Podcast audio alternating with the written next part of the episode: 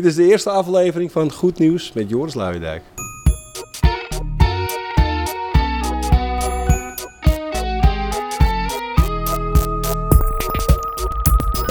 Dit is aflevering 1 en met ons vandaag is Jelmer Mommers, 31, onderzoeksjournalist bij de correspondent sinds mei 2015. En sinds februari 2016 onderzoekt hij Shell en het klimaat. En hij doet dat met een hele nieuwe vorm van onderzoeksjournalistiek. Hij is nu bij ons. We praten over die drie onderwerpen verder.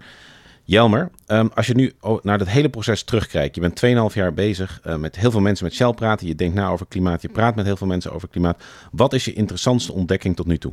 Um, dat ik, ja, dat zelfs de machtigste mensen in dat bedrijf eigenlijk heel weinig speelruimte hebben. Leg uit. Nou, um, we kijken naar Shell, veel mensen kijken denk ik naar Shell als een bedrijf wat ontzettend machtig is. En dat klopt ook tot op zekere hoogte. Maar de speelruimte die bijvoorbeeld de huidige CEO Ben van Beurden, de, de, de hoogste baas, heeft, is eigenlijk heel beperkt. Omdat hij een paar omdat er een context is waarin hij moet opereren, waarin er concurrenten zijn, waarin aandeelhouders dingen van hem verwachten, met name dividend, hè, winstuitkering moet hij betalen. Um, en dat maakt dat hij minder uh, uh, bewegingsvrijheid heeft dan bijvoorbeeld iemand die een klein bedrijfje begint. Dat is ja. misschien evident, maar het is wel een heel belangrijk antwoord op de vraag waarom die verandering bij zo'n groot bedrijf zo langzaam gaat. Ja, dat is precies wat ik hoorde uh, toen ik de bankiers interviewde. Zeggen ons bedrijf is in handen van aandeelhouders die eisen zoveel mogelijk winst binnen de wet. Als, ze die, als wij die winst niet maken, doen onze concurrenten het. Dan verkopen ze onze aandelen en dan gaan wij failliet. En dan ja. verandert er niks. Ja. Dat hoorde jij ook de hele tijd. Ja, en ik heb er ook wel later langer over nagedacht. En ik heb ook wel het gevoel dat er dingen aan die argumentatie niet helemaal kloppen. Bijvoorbeeld? Nou, um, Van Beurden heeft een groepje aandeelhouders in zijn gelederen... wat zijn uiterste best doet om op te roepen en uh, uh, steun te verzamelen voor Shell... om sneller naar duurzaamheid te bewegen. Ja. Dus dat is Follow This, dat is een aandeelhouderscollectief. Dat is uh, al drie jaar actief of zo. En zij willen um, eigenlijk andere aandeelhouders overtuigen om een resolutie te steunen... die ze elk jaar bij de aandeelhoudersvergadering inbrengen... waar Shell zou worden gedwongen om een groenere koers te varen. En als je dus als baas van Shell sneller groen zou willen worden... dan zou je dus tegen dat groepje moeten zeggen... bedankt voor jullie steun. Ja. We gaan dit met beide armen ont, uh, nemen we dit in ontvangst... en uh, uh, we zorgen dat al onze aandeelhouders dit steunen. Maar dat doet Shell niet. Nee. Ze doen het omgekeerde. Dus ze adviseren juist alle aandeelhouders om zo'n resolutie niet te steunen. Dus het is een heel raar soort. Uh, dus enerzijds, enerzijds is het feit dat Shell niet in handen is van Ben van Beurden en de, de, de zogenaamde baas van Shell. Maakt dat Ben van Beurden minder kan doen. Want die, die echte eigenaar, de aandeelhouders, beperken zijn speelruimte. Van de andere kant lijkt hij maar al te gelukkig met die beperking. Omdat het hem natuurlijk ook ontslaat van iedere morele verantwoordelijkheid. Ja, en hij, en hij uh, dit is ook hoe de dingen zijn. Dus als er ineens aanhouders opstaan die de koers willen bijsturen, dan is het ook, dat is ongehoord, weet je wel, dat hoort niet. Dat is niet hoe we de dingen doen. Daar is het bestuur voor. Dat denkt over deze dingen na. Er worden scenario's gemaakt en bemoeit u zich er alstublieft niet mee. Ja. Dus er is ook een ontzettend eigenlijk best wel een arrogante houding. En dat zie je, een van de meest frappante dingen die ik daar herhaaldelijk heb gezien bij die aandeelhoudersvergaderingen, is dat Ben van Beurden, maar ook andere bestuursleden die daar dan op het podium zitten, als die aandeelhoudersvergadering gaande is, telkens als ze een kritische vraag krijgen, dan pakken ze een van hun rapporten en dan houden ze die in de lucht, zeggen ze, leest u dit nu eens.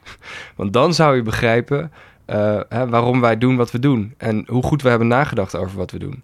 En als je dus inhoudelijke kritiek hebt of juist vragen stelt die heel specifiek over die rapporten gaan, dan stellen ze eigenlijk, herhalen ze zichzelf en zeggen ja, je moet het gewoon nog een keer lezen. Dus dat is ontzettend onbevredigend. Dat woord gaat vreselijk terugkomen, onbevredigend. Ja. um, jij, uh, jouw onderzoeksmethode is anders dan, denk ik, veel andere journalisten bijvoorbeeld bij kranten. Die volgen dan het energiedossier, gaan naar aandeelhoudersvergaderingen, volgen ook de incidenten. Als er een nieuwe CEO komt, schrijven ze daar heel veel over. Als de boer, beurskoers beweegt, jij bent eigenlijk veel meer van onderop naar boven. Vertel eens over op een zo grondstoffelijk mogelijke manier. Jij bent gewoon met Shell mensen gaan praten. Ja, klopt. Maar dat mag helemaal niet. nou, het, uh, ik, heb, ik heb op een gegeven moment een oproep op de correspondent gepubliceerd van beste Shell mensen laten we praten. Want er wordt altijd over jullie gesproken. Iedereen heeft een mening over wat Shell moet doen. Maar ik wil eigenlijk wel eens van jullie horen hoe jullie zelf kijken naar al die meningen en naar jullie uh, plek in de samenleving en jullie rol in de energietransitie. En hoe jullie eigenlijk over klimaatverandering denken. Was ik er gewoon heel benieuwd naar. Want ik kende al wel de verhalen uit zeg maar de groenere gelederen van de samenleving, die natuurlijk allemaal sneller willen en heel ontevreden zijn over Shell. Ik wil dus nu zelf spreken. En zo ben ik dus gesprekken gaan voeren en die ben ik. eh, eh, Want je wordt voor de goede orde bij Shell ontslagen als je zonder eh, toestemming van de afdeling PR zomaar met een journalist gaat praten. Nou, wel als, je, wel als je zeg maar zou pretenderen om eh, de stem van het bedrijf, zeg maar de corporate voice te vertegenwoordigen en, te, en met je naam in de krant te gaan zeggen: wij van Shell vinden dat. Dat Ja. is niet aan jou. Maar gek genoeg, of toen ik de PR-afdeling informeerde over dit project, ik heb ze net voordat die oproep online ging gebeld en gezegd: nou, dit gaat eraan komen, dit ga ik doen. En toen zeiden ze, waren ze, toen hebben ze dat allemaal bekeken en waarschijnlijk overlegd. En toen waren ze eigenlijk heel open en relaxed. En ze zeiden, ja, eh, ga je gang, spreek met mensen. Dat is dus anders dan bij de banken, waar je er meteen uitvliegt. Nee, ja, het is best een open cultuur. Ja, Shell is best een open cultuur. En ze hebben dus volgens mij ook sommige mensen die met mij hebben gesproken, die zijn anoniem opgevoerd. Maar sommige mensen werden herkend door collega's bijvoorbeeld. Dat heb ik dan later gehoord. Ja. En dat, dat bedoel, dat wist ik ook, want in sommige gevallen kon je iemand redelijk plaatsen. En daar hebben we dus ook bewust voor gekozen om het zo te laten, omdat het dus die personen ook niet dat als bedreiging vonden. Of zelfs konden checken met PR voordat de publicatie was, Ja. of het oké was. En dat was dus, oké. dus die mensen waren ook niet zenuwachtig toen ze met je afspraken. Sommige mensen wel, maar dat heeft ook met leeftijd te maken en met hoeveel ervaring je hebt met de journalistiek überhaupt of met discussiëren over je werk. Ja. Sommige mensen waren wel zenuwachtig.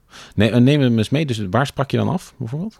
Ehm, ja, meestal koffiezaakjes, krankcafés, Starbucks. eh, Ja. ja, en En, dan eh, en dan zit je daar, eh, je komt wat eerder en dan zie je allemaal mensen binnenkomen en denk je, is dit hem, is dit hem, is dit is hem? dit hem, is dit hem? Ja, precies. Ja, en meestal wist ik natuurlijk inderdaad nog niet hoe die, hoe die persoon eruit zou zien.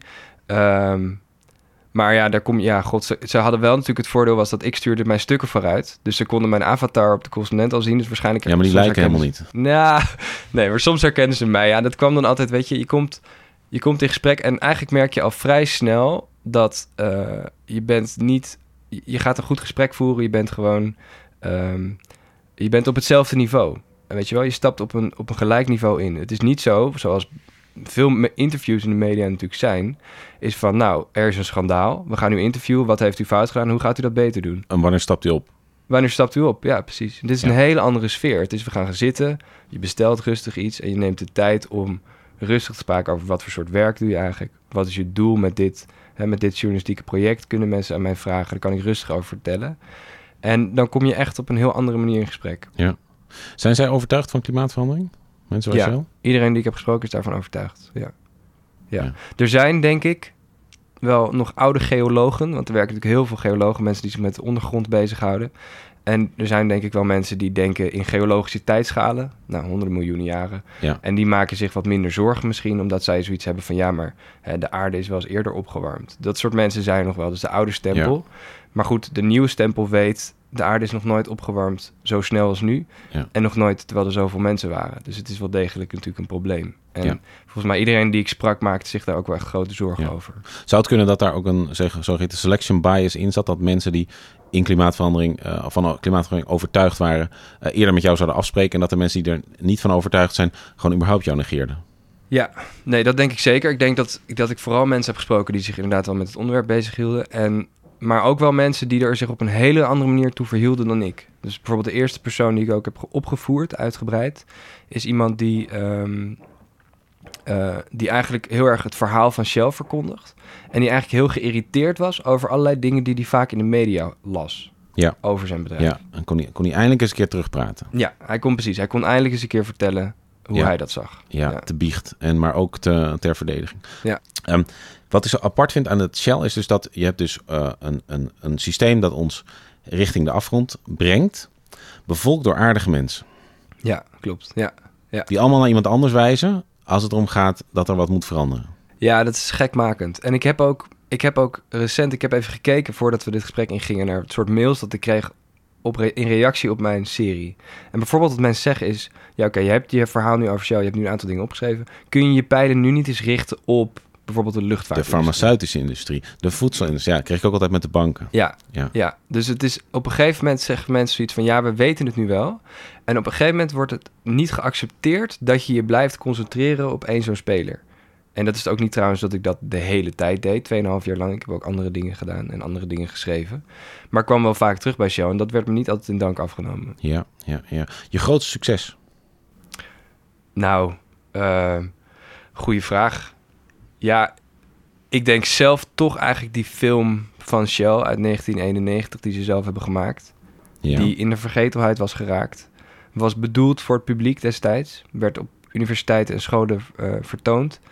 En is toen in een of andere archief beland en nooit meer bekeken. En die hebben wij bij de correspondent opnieuw in de openbaarheid gebracht. En dat, heeft, dat haalde zelfs The Guardian. Ja, en heel veel andere kranten. The need to understand the interplay of atmosphere and oceans has been given a new sense of urgency by the realization that our energy consuming way of life may be causing climatic changes with adverse consequences for us all. Change too fast, perhaps, for life to adapt without severe dislocation. Die film heeft een soort van. Zo'n publicatie heeft een hele lange nawerking. Dus er worden nu bijvoorbeeld rechtszaken gevoerd tegen Shell. Uh, over de bijdrage die het bedrijf levert aan klimaatverandering. En daar wordt heel vaak die film opgevoerd, bijvoorbeeld als bewijsstuk. Zo van jullie wisten hoe ernstig het was. Ja. Want er zitten allerlei fragmenten in die film waarin ze dat letterlijk zeggen. Ja. What they foresee is not a steady and even warming overall, but alterations to the familiar patterns of climate and the increasing frequency of abnormal weather. No two scenarios fully agree.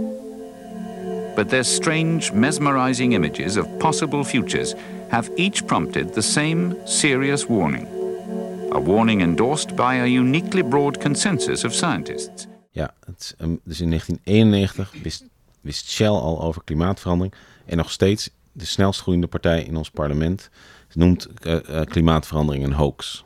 Ja. Want iemand die roept het is een hoax, iedereen snapt het. Ja, precies. En dan komt een van die genuanceerde types die jij opvoert. Ja.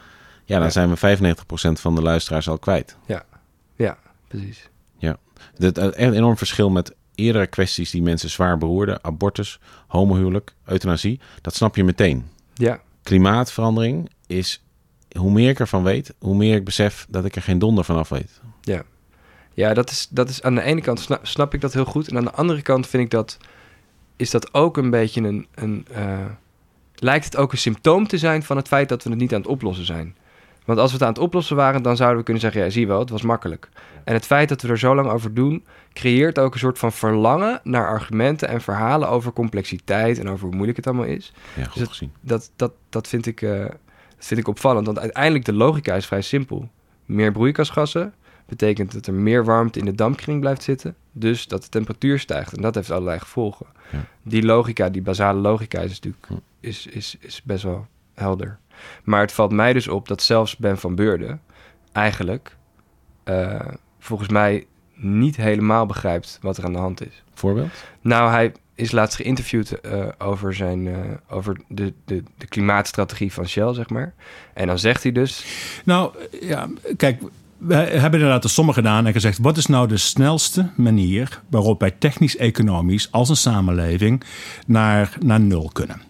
En wij komen erop uit, als je uh, alles logisch doorrekent en nagaat wat technisch en economisch mogelijk is. Wij komen erop uit dat we inderdaad bij 2070 op netto op nul uitkomen. Netto op nul uitkomen, de fossiele energieproductie. De uitstoot netto.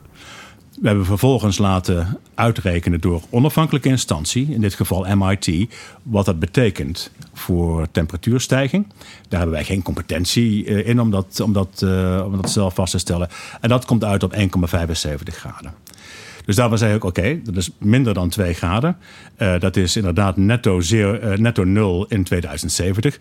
Uh, eh, dus met andere woorden, het kan. Het kan technisch ook technisch-economisch als alles meezit. Ja, wat je merkt aan dit fragment is dat Van Beurden zich heel erg beroept op de ene de logische doorrekening van wat er mogelijk is volgens Shell. daar zitten natuurlijk aannames in over hoe snel een samenleving kan veranderen. En de aannames zouden misschien, die van, de aannames van Shell zijn misschien niet de aannames uh, van andere mensen. Dat is één ding. En tegelijkertijd zegt hij: Wij hebben niet de competentie om het zelf vast te stellen, maar onafhankelijke mensen zeggen dat we dan op 1,75 graden uitkomen. Ja, dat kun je inderdaad gewoon uit het scenario, als je de juiste dingen in een model stopt, dan kun je uitkomen op die 1,75 graden, wat hij hier zegt. Maar wat mij opvalt is dat dat hij ook zegt: Ik heb niet de competentie om dat vast te stellen. Het lijkt ook bijna alsof hij niet precies weet wat er dan dus zich afspeelt uh, met het klimaat. Om één ding te noemen, waarom dit een best wel onverantwoordelijke opmerking is, om pas in 2070 op nul uit te, komen. Um, er zitten tipping points in het klimaatsysteem, kantelpunten. Uh, dat zijn zichzelf versterkende processen. Dus neem bijvoorbeeld um, het smelten van het ijs op de Noordpool. Dat is zeeijs. Als het smelt, dan komt er water voor in de plaats. En water neemt meer warmte op dan ijs. Dus als het ijs verdwijnt, dan versnelt de opwarming in het gebied. En dat is ook de reden dat het in de Noordpool veel sneller opwarmt dan op de rest van de wereld. Nou, dat betekent dus dat er zichzelf versterkende processen op gang zijn gekomen die de opwarming versterken. En als je die allemaal bij elkaar neemt, dan wordt duidelijk dat we een levensgroot risico hebben om niet op 1, 2, 3, 4, 5 graden opwarming uit te komen, maar op veel meer. En zelfs als wij onze uitstoot op tijd stoppen, dus in lijn met bijvoorbeeld wat in Parijs is afgesproken. Zelfs als we op tijd stoppen, lopen we nog een ongelooflijk grote kans dat het alsnog helemaal misgaat. Omdat die andere processen het overnemen. En ik vind het dan dus echt ontzettend onverantwoordelijk als je als baas van een oliebedrijf, wat heel erg bijdraagt aan het probleem en, en daar ook helder over zou moeten zijn, als je dan zegt: um, wij komen uit op 1,75 graden. Dat, dan begrijp je dus eigenlijk niet de aard van het proces wat aan de gang is. Ja. Wat natuurlijk zo interessant is, omdat Shell aan de beurs is genoteerd, is het dus in handen van aandeelhouders. En die aandeelhouders zijn beperkt of niet aansprakelijk. Het is een limited liability systeem. Dus als jij in Shell investeert, is het ergste wat je kan overkomen, is dat je je inzet, het geld dat je betaald hebt om de aandelen te kopen, kwijt bent. Mhm. Maar dat je ooit wordt aangeslagen voor de schade die Shell aanricht, is nul. Ja. Ideaal. Ja. Althans, niet voor, niet voor de mensheid als geheel, maar voor de investeerder ideaal. Ja, ja, en best wel een ongelooflijk systeem. En dat is ook wel volgens mij waar het wringt. Want uh, ook mensen binnen Shell, er zijn heel veel mensen binnen Shell bezig met de vraag hoe we sneller om kunnen naar duurzame energie en zo. Maar zij moeten, als ze een project hebben waarvan, waar ze geld in willen stoppen, dan moeten ze kunnen aantonen dat het rendement daarvan ongeveer kan meedoen in de, in de rendementseisen van uh, fossiele energieprojecten. Ja. Dus het moet ongelooflijk veel opleveren. Het moet kunnen concurreren met olie. Terwijl als het dat deed, was het al lang uitgevonden. Als het al Ja. lang eh, in, in gebruik genomen. Dan was het al, ja, precies. En eh, dus dat, is, dat blijft een soort van knelpunt, waardoor zo'n bedrijf nooit eh, Ja. kan investeren wat nodig is. En dat zie je ook. En dan kijk je, wie zijn dan die aandeelhouders? Dat zijn heel vaak de verzekeringsmaatschappijen waar jij en ik onze, onze premies aan betalen. Want die moeten al die premies ergens investeren. Het zijn onze pensioenfondsen. Ehm, en het zijn vaak ook individuele beleggers. Dus al die mensen die met gebalde vuist naar de televisie eh, zwaaien wanneer of een bankier in beeld komt of een eh oliemaatschappij-CEO, hebben vaak zelf niet eens door dat hun eigen geld Ja, die bedrijven die kant op duwt. ja, klopt. Ja, Het aardige is van de correspondent is dat wij eh, een hele grote rol hebben voor leden. Die ons vaak ook dingen vertellen die wij nog niet weten. En die het ook heel soms grondstoffelijk kunnen maken. En een van die leden is eh, Albert Hoeven. Hij is een eh, eh, boer, een agrariër. Ehm, en afgelopen zomer hadden we natuurlijk een hele zware droogte. En toen zei hij van als veehouder in Waterland, dat ligt boven Amsterdam, heb ik voor het eerst nu zo'n droogte meegemaakt. Gewoon een groeistop van een paar weken. Waar we nu als boer over moeten gaan nadenken, is hoe hiermee om te gaan. Uh, we gingen eens naar hem toe. Hallo? Hey, Albert. Nu wordt er gemolken. Ja. Over die droogte, is dat, eh, heb je daar veel met collega's over gehad? Over hoe dat was? Ja, ja. Eh, wat, wat wel zo was, dat koeien best wel een lange periode best wel veel voeding uit het gras konden halen. Omdat het stond niet zoveel gras, maar wat er stond, er zat best wel veel voeding in. Dus dat verbaasde ik me over, dat ging best wel goed. Maar op een gegeven moment dan is het gewoon te kort, zonder te, dan kunnen ze gewoon niet meer pakken. Ja, en dan houdt het eh, gewoon op. Toen gingen ze eh, op een gegeven moment wel minder melk geven. Albert liet me een lijst zien waarop hij bijhoudt hoeveel liter melk de koeien in een week produceren. En op die lijst zag je ook dat in de droge periode minder melk werd geproduceerd. En toen vroeg ik hem, hoe kan je dan de beste droge periodes opvangen? moet je toch eh, rekening mee houden. Dat je op een beetje andere manier moet gaan boeren. Dat je een beetje moet gaan kijken hoe ze het in Frankrijk doen. Wat doen ze in Frankrijk dan? Nou ja, daar hebben ze vaker natuurlijk langere droge periodes. En Daar moet je gewoon naar kijken van hoe doen zij dat. En, eh, en, eh, nou ja, waarschijnlijk heb je meer land nodig en minder koeien. En, en, eh, Dat is alleen in Waterland niet zo makkelijk. Omdat de boeren niet de enige zijn die land willen kopen. Als er hier land te koop komt, dan gaat het meestal direct naar de projectontwikkelaars. Die eh, betalen twee keer de agrarische waarde. En hopen ze dat hier ooit nog eens woningen worden gebouwd. En daar kan Albert niet tegenop bieden, want Maar dat die melkprijs toch hetzelfde is als eh, 30 jaar geleden. En eigenlijk komt het dan weer terug bij de consument. Die wil niet meer betalen.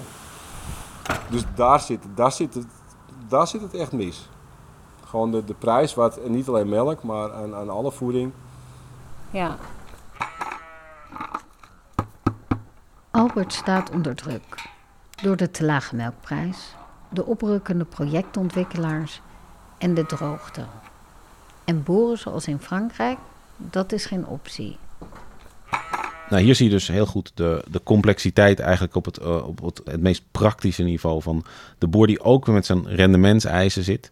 En dus ook te maken heeft met consumenten die eh, in overgrote meerderheid niet bereid zijn om wat meer voor melk te betalen.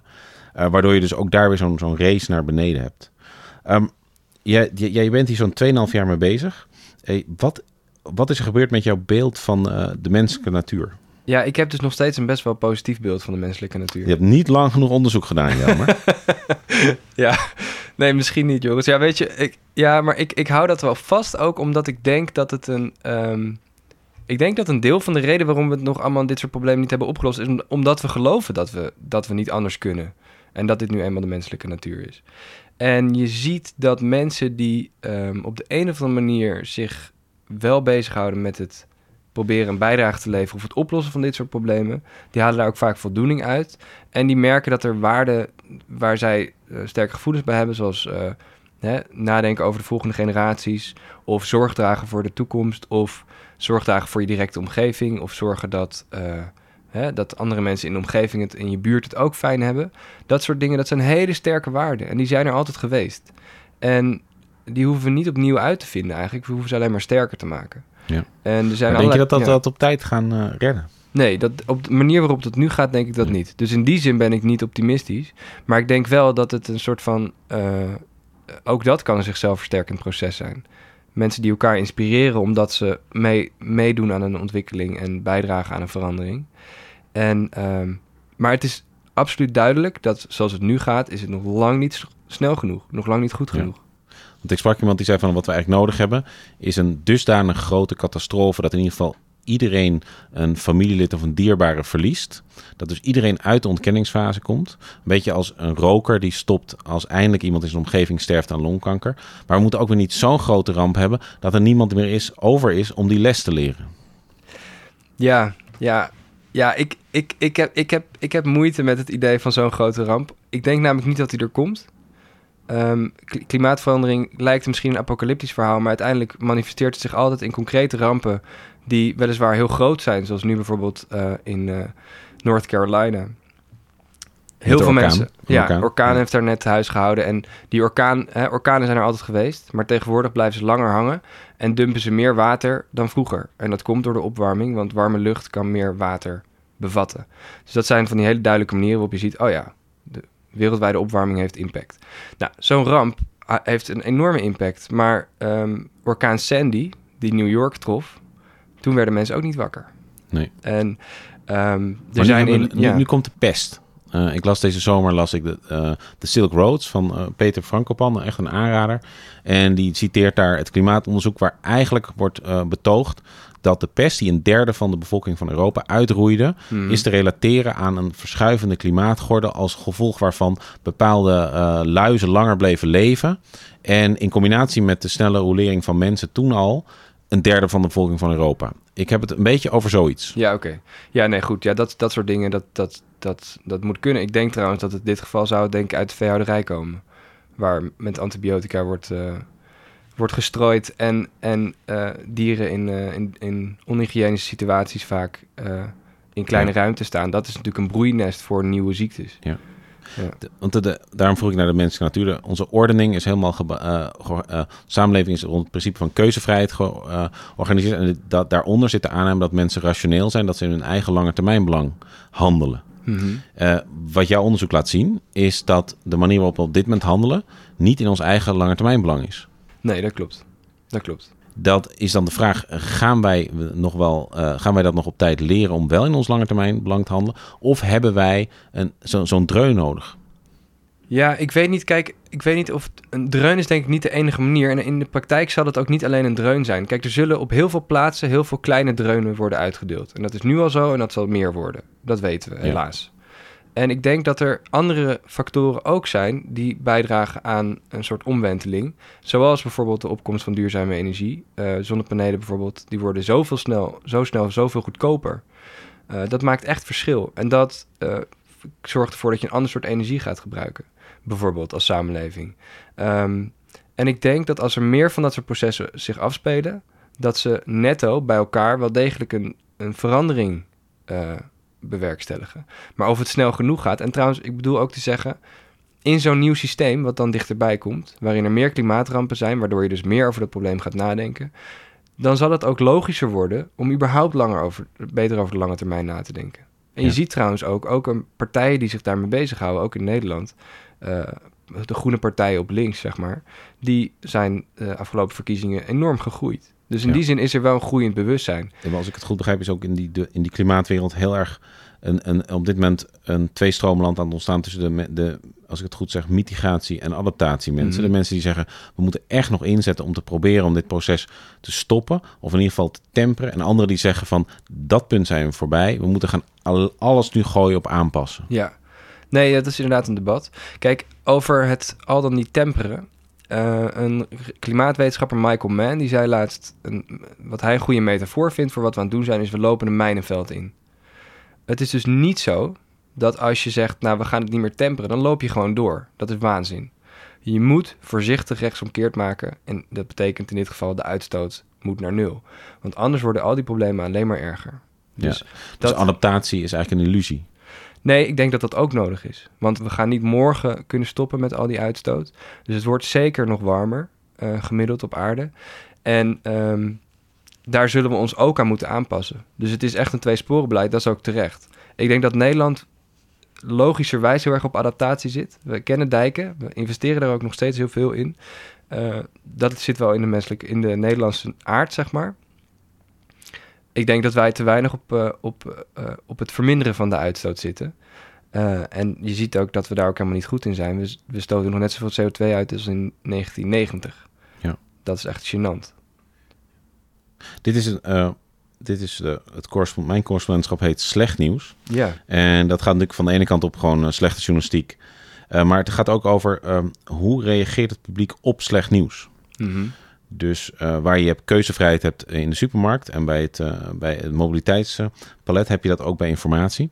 En wat blijkt is dat zo'n 80 tot 90 procent consequent wegzept, klikt en kijkt op het moment dat je ze gaat vertellen dat er slecht nieuws is. Ja, Bijvoorbeeld, ja. je kunt niet meer zoveel vliegen. Je moet minder vlees gaan eten. We ja. gaan naar de tering. Ja, ja, ja. Ja, dat is, ja, dat is, ik vind een heel interessant correspondentschap. Ik ben heel maar benieuwd. jij moet dat nu de afgelopen twee jaar hebben beleefd. Ja, maar nou, ik vind het, weet je, daar zit ik ook over na te denken. Maar dat heeft ook een gek soort aantrekkingskracht. Op, kennelijk op een deel van de mensen. Er zijn ook mensen die, die zwelgen in. Die langzamer gaan rijden op de snelweg wanneer dat ongeluk er is geweest. Ja, dat soort dingen. Ja, precies. precies. Dus. Uh... Het gaat nu regenen, luisteraars. Dat is, hangt niet noodzakelijkerwijs samen met het klimaat. maar jij, dat nee. bijna iedereen die zich lang verdiept in een onderwerp als dit, waarbij er sprake is van een urgente dreiging, en die tegelijkertijd in zijn omgeving merkt dat die urgentie niet wordt gedeeld, die blijft niet hetzelfde. Nee, dat klopt. Dat klopt. En dat vind ik ook wel een, een hele belangrijke vraag. Ik denk dat mensen. Uh, ik denk dat er heel veel ongezien psychisch leed is bij mensen die zich hier zorgen over maken en die elke dag de inertie van het bestaande systeem zien. En mensen om zich heen zien die zich er geen zorgen over maken. Want je, je zei een keer tegen mij van er is ook een soort psychisch leed bij mensen die beseffen uh, waar op welke afgrond we afstevenen. Ja. ja, dat geloof ik echt. Dat geloof ik echt. Ik denk echt dat. Uh, uh, ik, ik sprak een, um, een jonge vrouw die uh, betrokken was bij protesten in Groningen laatst. Die was betrokken bij de bezetting van die aardgasfabriek daar. Dat was redelijk in nieuws. In de zomer was dat. ze hadden die aardgasfabriek met honderden jonge, met name jongere activisten bezet om te laten merken: wij willen dit soort activiteiten niet meer in, in Groningen. Dit moet ophouden. Die winning van gas moet ophouden. En ik sprak haar een paar weken later. En zij vertelde dat zij rondleidingen geeft in ehm, Amsterdam. Eh, onder andere in oude kerkgebouwen. En er is één kerk waar ze dan soms rondloopt, waar een hele mooie toren nog van hout aan de binnenkant staat. En die staat er al 400 jaar, vertelt ze dan. En vroeg iemand aan haar: Denk je dat hij nog 400 jaar blijft staan? En toen was zij, zei, ik weet niet of dat letterlijk tegen die persoon zei, maar tegen mij zei ze: Dat is echt een zwakzinnige vraag. Achterlijk. We zijn er natuurlijk helemaal niet meer over 400 jaar, dan is Nederland onder water. Hoe kun je dat niet zien? Zo iemand, die, die voelt zich dus op zo'n moment natuurlijk heel alleen. Want die ziet wel wat er zich afspeelt. En heel veel andere mensen zien het niet, of die realiseren het niet, of hebben het niet doordacht. Ja. Nou, dat, is, dat, dat, gevoel van machteloosheid um, is denk ik voor heel veel mensen heel, heel naar. Ja. Het is interessant hè, dat er nog helemaal geen uh, terroristisch geweld is. Ja, nou ja, de AIVD heeft een tijdje dit, juist deze beweging uh, uh, wel in de gaten gehouden, omdat sommige van hun acties komen in de buurt van sabotage. En dat doen ze niet. Dat is juist een uitgangspunt van deze beweging. Ja. Um, maar ja, ik, ik ben met je. Ik heb me dat ook al heel vaak afgevraagd. Van wanneer draait er een keer iemand door? Ja, een soort Volkers van de G. Ja, exact. Maar exact. dit keer. Ja, en ik hoop van harte dat het, bedoel, dat als dat gebeurt, dat is zoveel slechter nog dan de huidige situatie. Want dan wordt het ook nog eens gewelddadig. Dat is echt. Ik interviewde in uh, een keer Naomi Klein, die ook veel over klimaat heeft geschreven. Precies deze vraag. En zei ook van, als je nou echt de beweging naar, uh, naar een verstandiger klimaatbeleid wil saboteren, moet je geweld gaan gebruiken. Ja, Want de backlash, de backlash wordt enorm. Dan. Ja. Dat is precies wat de fossiele industrie nodig heeft. Overigens is het nu omgekeerd, hè? dat mag ook wel gezegd. En dat zegt zij ook vaak, Naomi Klein. Het is nu juist zo dat uh, het geweld komt van uh, legers, politiemachten, die vaak uh, fossiele energieindustrieën beschermen. Ja. En zeker in landen waar mensen gewoon van het land gestuurd worden omdat er een nieuwe olieput of een nieuwe pijplijn moet komen. als die mensen in opstand komen, dan krijgen ze gewoon traangas op hun hoofd of erger. Ja. En er, zijn, er worden elk jaar tientallen mensen vermoord omdat ze weerstand bieden. Dus er is al geweld. Dat moeten we ook niet vergeten. Er is al geweld en dat gaat de andere kant op. Ja. Ja. Die, terug naar die Shell-mensen. Het, uh, ik, ik spreek veel mensen inderdaad in industrieën die echt anders moeten. En die zijn zich dan vaak van geen kwaad bewust. Uh, mensen, advocaten die bedrijven helpen om uh, geen belasting te betalen binnen de wet. Uh, dat soort figuren. Hele aardige mensen. -huh. en, en ik vraag me altijd af van, van zijn ze nou, is er nog geen enkel moment in hun leven dat ze niet ergens toch voelen van wow, dit, ik heb er een prima leven en iedereen om me heen bevestigt me dat het allemaal goed is, maar ergens is het echt niet oké. Of denk je dat die, dat die teflonlaag gewoon helemaal isoleert? Nee, ik denk het niet. Ik denk het niet. Volgens mij uh, zijn er zelfs mensen die bijvoorbeeld... Ik, ik heb wel eens gelezen over uh, een vrouw die mensen interviewde die in kolencentrales of in kolenmijnen werkten. Het is niet in hun belang om klimaatverandering te erkennen. En toch, als je ze vraagt van waar maak je je zorgen over, dan komt uiteindelijk ook wel dit soort fenomenen komen wel naar boven. Ja. Uh, ik denk dat eigenlijk niemand, zelfs mensen die zeggen klimaatverandering is een hoax, die weten, die, die zien toch aan alles dat de mensheid de aarde op zo'n fundamentele manier verandert, dat, dat, dat alles nu anders is. Dat de natuur op zichzelf eigenlijk niet meer bestaat. Ja. Dat zijn toch gewoon, dat kun je gewoon waarnemen. Ja. En ik denk niet dat je dat permanent kunt wegduwen. Want eh, die, die veranderingen gaan ook verder dan het klimaat. Hè. Bijvoorbeeld uh, Elizabeth Colbert van de New Yorker schrijft al jaren hierover. Uh, ze heeft het over de zesde grote uitstervingsgolf. Ja. ze kan het ook heel mooi verwoorden. We are seem to be in one of those rare moments in you know the history of, of the planet of, of, of, of what's known as a mass extinction, and in this particular case, we are we are the agents of that extinction. And one of the points that scientists make when they talk about mass extinction is that what seems to happen when we look back at the past, at the mass extinctions of the past, which have a sort of diversity of causes, um, is that the rules of the game change. A point that you will very, very often hear scientists make is, um, you know, what they're what they're really worried about, in addition to what's happening to all the other creatures on the planet, which, um, you know, have their own value, their own intrinsic value, I would argue, and certainly they would argue that. Uh, people are out there studying amphibians and birds, and they have their own right to exist. Um, and I think that one thing that really scares a lot of scientists and scares me is that society, uh, you know, we, we, we sort of think that society can withstand uh, a lot of change, but societies are actually quite fragile. We, we've seen that in the past. And I think if you look at climate change and the projections for the you know, mid to end of the century, uh, you get very concerned about what the social reaction is going to be. You know, how are we going to cope uh, with some of these changes that we're going to see?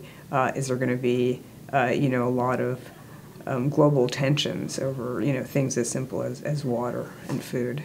Elizabeth Colbert uh, van de New Yorker, die schreef een verwoestende recensie van over een boek van Naomi Klein. Oh ja? Omdat, en eigenlijk was het verwijt uh, dat Naomi Klein nog steeds valse hoop bood. Oh, dat heb ik niet gelezen. Interessant. In een New York Review of Books. En uh, ik, vroeg, ik, vroeg dat aan Naomi Klein en die zei van ja, dit, dit, daar zie je dus wat er gebeurt. Dus het is een van de allereerste die al, die al twintig jaar over schrijft. Al twintig ja, ja, ja. jaar die een, een, een, een dik boek zou kunnen schrijven met alle drogredenen waarmee haar werk twintig jaar lang is ontkend. En die, die, die radicalisering niet heeft kunnen stoppen in zichzelf.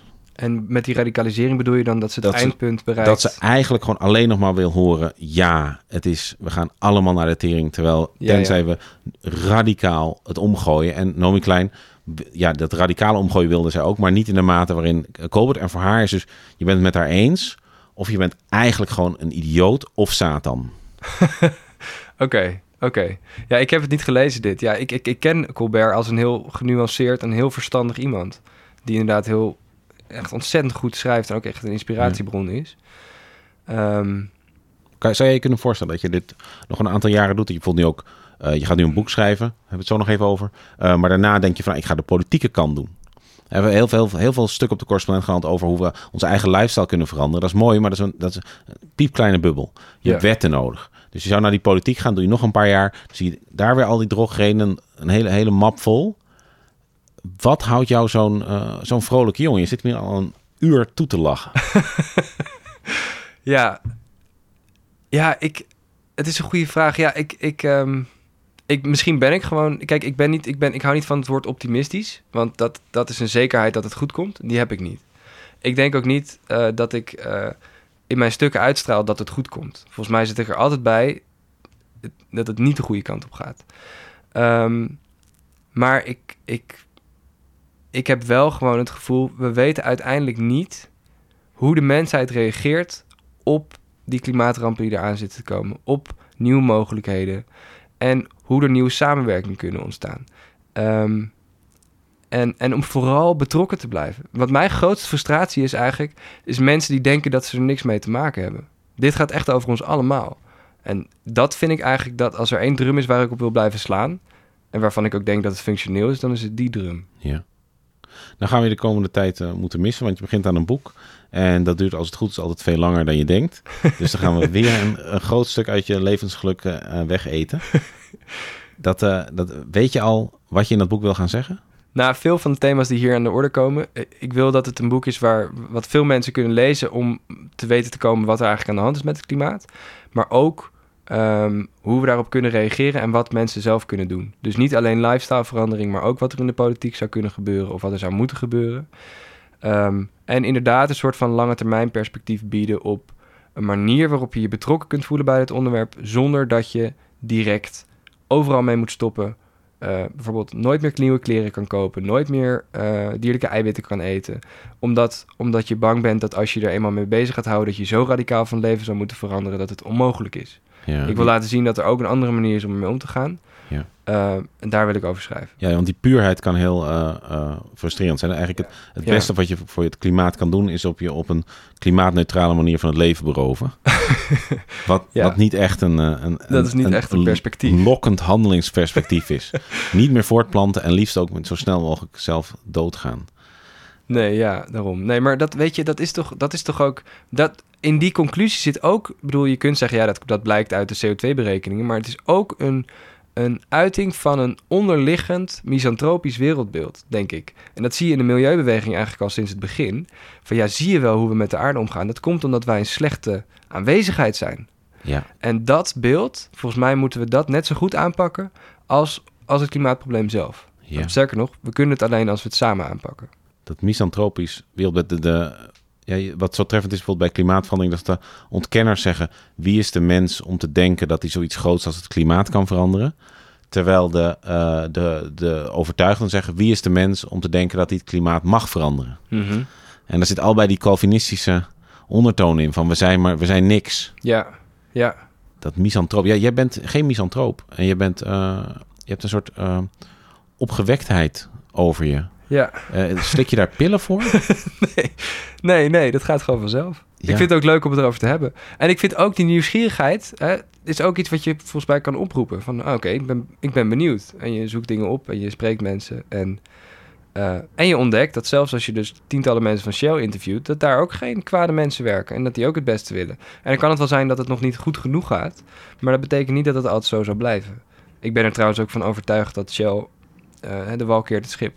Ja. Dus ze kunnen niet doorgaan waar ze mee bezig zijn op lange ja. termijn. Dus uh, de werktitel zou kunnen zijn uh, Klimaat en Comedie voor je boek. ja, precies. Ja, nee, ik zit erover na te denken. Ik ben heel erg over aan het nadenken van hoe, hoe ga ik het opschrijven? En is het een tragedie? Is het een comedie? Nou, hoe optimistisch mag je niet heten, maar ja. hoezeer je ook het, het leven blijft omarmen. Uiteindelijk is het afgelopen en dan lig je op een kerkhof of je wordt in de fik gestoken en dan komt er een, een, een, een gedenksteen voor je en dan staat er... Hier ligt Jelmer Mommers. En wat moet er dan staan? Jezus. Um, nou, dat, dat, zou, dat, dat, dat zou... je dus echt niet. Dat zou ik er ook niet op zetten. Dat zou ik er ook niet op willen. Ja, ik vind het ook een beetje arrogant eigenlijk om dit al... Te... Andere mensen zetten dat erop, hè? Ik vind het heel riskant om zelf te bedenken... wat andere mensen dan over mij op zo'n steen zouden moeten zetten. Maar je mag, nu mag je het zelf doen. Ja, pleitbezorger. Jezus, dit is echt gênant ik denk toch iets van pleitbezorger voor een soort van uh, ver, het zien van een soort verwevenheid die er altijd is geweest tussen ons en alle andere levende systemen op deze aarde. Dus het wordt een lange, gigantische steen, een enorme steen. Weet je nee, wel wat een ja. CO2-uitstoot erachter die in zo'n steen zit? Maak hem eens wat korter. Hij liet zich niet klein krijgen. N nee, ja, um, ik weet het niet. Ik weet het gewoon niet. Sorry, nee. Hier ligt Jelme Mommers. Het werd tijd. ja, het zat, er dik, het zat er dik in. Het zat er aan te komen. Ja, het zat er aan te komen. Ja. Nee, ik, we komen erop terug. Ja. Kom terug. Dankjewel. Graag gedaan. Jij bedankt. Ja. Dit was de eerste aflevering van Goed Nieuws met Joris Luindijk, correspondent Slecht Nieuws. Gast vandaag was Jelmer Mommers, correspondent Klimaat. Dit was een productie van De Correspondent, gemaakt door Romane Rodriguez en met een tune van Peter van der Witte. Tot over een maand, als hier zit Tamar Stelling, correspondent van de wereld van de niet-mensen.